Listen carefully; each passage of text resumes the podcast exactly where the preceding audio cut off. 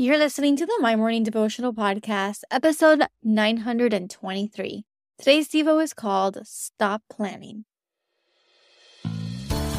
Hey, I'm Alison Elizabeth, a faith filled, coffee obsessed baker from Miami, Florida. As my dreams widened and my to do list got longer, I found it harder to find devotional time. After seeing many people struggle to do the same, I set out to produce a five minute daily dose of heaven. This is the My Morning Devotional podcast.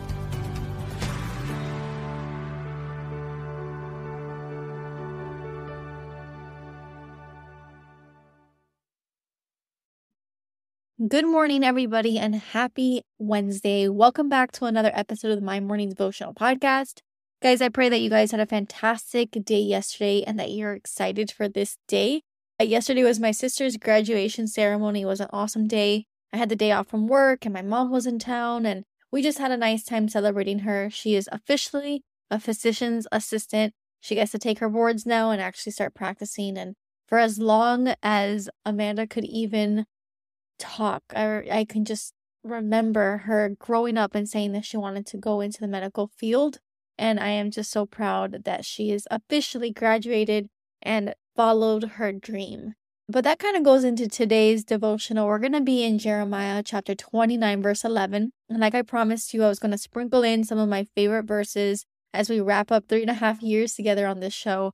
But Jeremiah chapter 29, verse 11 says, For I know the plans that I have for you, declares the Lord plans to prosper you and not to harm you, plans to give you hope and a future. I label today's devo Stop Planning. And that is because I am the master planner of my life.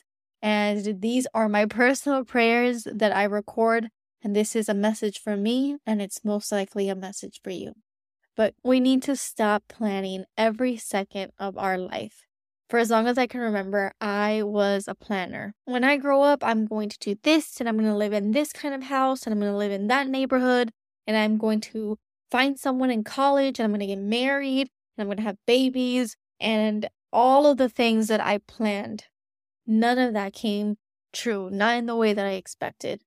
And looking back, I may have had these big goals and dreams, but the reality is that my current situation is better than I could have ever planned. God had my plans way before I had mine. And for my sister, she planned to be a doctor.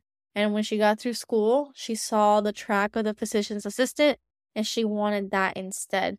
So she planned all her life to go to medical school. And what switched on her in the last four years was going to FIU for PA school instead. And today she's much happier with a career that also gives her the flexibility of being at home more often, only working those three to four shifts rather than those 80 to 90 hours a week. And it's not everybody's dream is not everybody's plan. Some people have to become doctors. Some people have to become lawyers. Some people have to become architects. Some people don't have to work. Some people get to stay home and raise their family. And all of that is in God's perfect plan. It's been knitted into your life. So you cannot sit here and continue to plan that on this day you're going to conceive, and on this day you're going to have a baby, and on that day, you're going to get married. And on this day, you're going to buy a house because you cannot possibly know what the future holds for you. Every single day is a gift. So when God says, For I know the plans that I have for you, declares the Lord, plans to prosper you and not to harm you, plans to give you hope and a future. I pray we cling on to those words in our life journey. I pray that even in our frustration, even in our needs and our wants to control the situation and the outcome, that we just hold on to the promise of a plan of prosper and a plan that does not harm us. God is in the details. And so right now, I am going through a very low. It's been two months since the miscarriage, and this month has just been so hard for me. And I guess it's the holiday season, but I just want you to know, and I guess I'm talking to myself in this situation, that if he has a plan not to harm me, then the pain that I feel today is just temporary. It's not vengeful because he's good and he's faithful. So I know that there is a future where there is hope and there's a future where I get to prosper in this situation. And this isn't my full story. And I just thank you, every single one of you who have reached out to me to tell me your stories and about your babies that came after your miscarriages. And I'm so sorry that so many of us feel the same pain. But I know that God promised and fulfilled his promise in your lives. He's going to do it the same for me and for anybody who may be walking in a similar situation as me, waiting for their babies to come.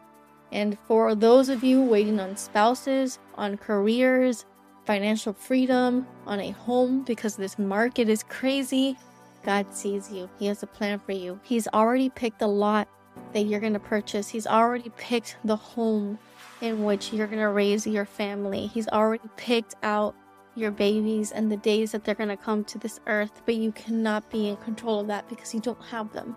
So stop planning and start giving it all to the Lord. So, the prayer for today. Father God, we thank you, Lord, that on this Wednesday, you check us. You check us to not plan every second of our lives. We have to have the faith that your plans are greater, that you have promised us a future in which we will prosper, and it is your promise that will happen. So, Lord, no matter the pain we feel today, we know that the future is better. We know that your plans are greater. And we thank you. We look at the blessings that we have now, and we know that your plans are greater because we're living in such abundance that we thank you because everything that we've dreamed up to this moment could not have ever lived up to the current reality that we're living. So we thank you. We're being present we look around us. We thank you for the family that you surround us with, the people that you have surrounded us with. Lord, we just thank you for the spouses. We thank you for the children. We thank you for the moms and the dads and the brothers and the sisters. We absolutely love you. And we pray this in your son's mighty name today and every day. Amen. So there you have it, your five minute daily dose of heaven. Thank you for tuning in today. I pray these devotionals empower you to take on your day Make sure to follow the My Morning Devotional account on Instagram at My Morning Devo. There you will find quick links to subscribe to our podcast and the written devotionals. Until tomorrow, I pray that not only your latte is strong, but your love for Jesus is stronger.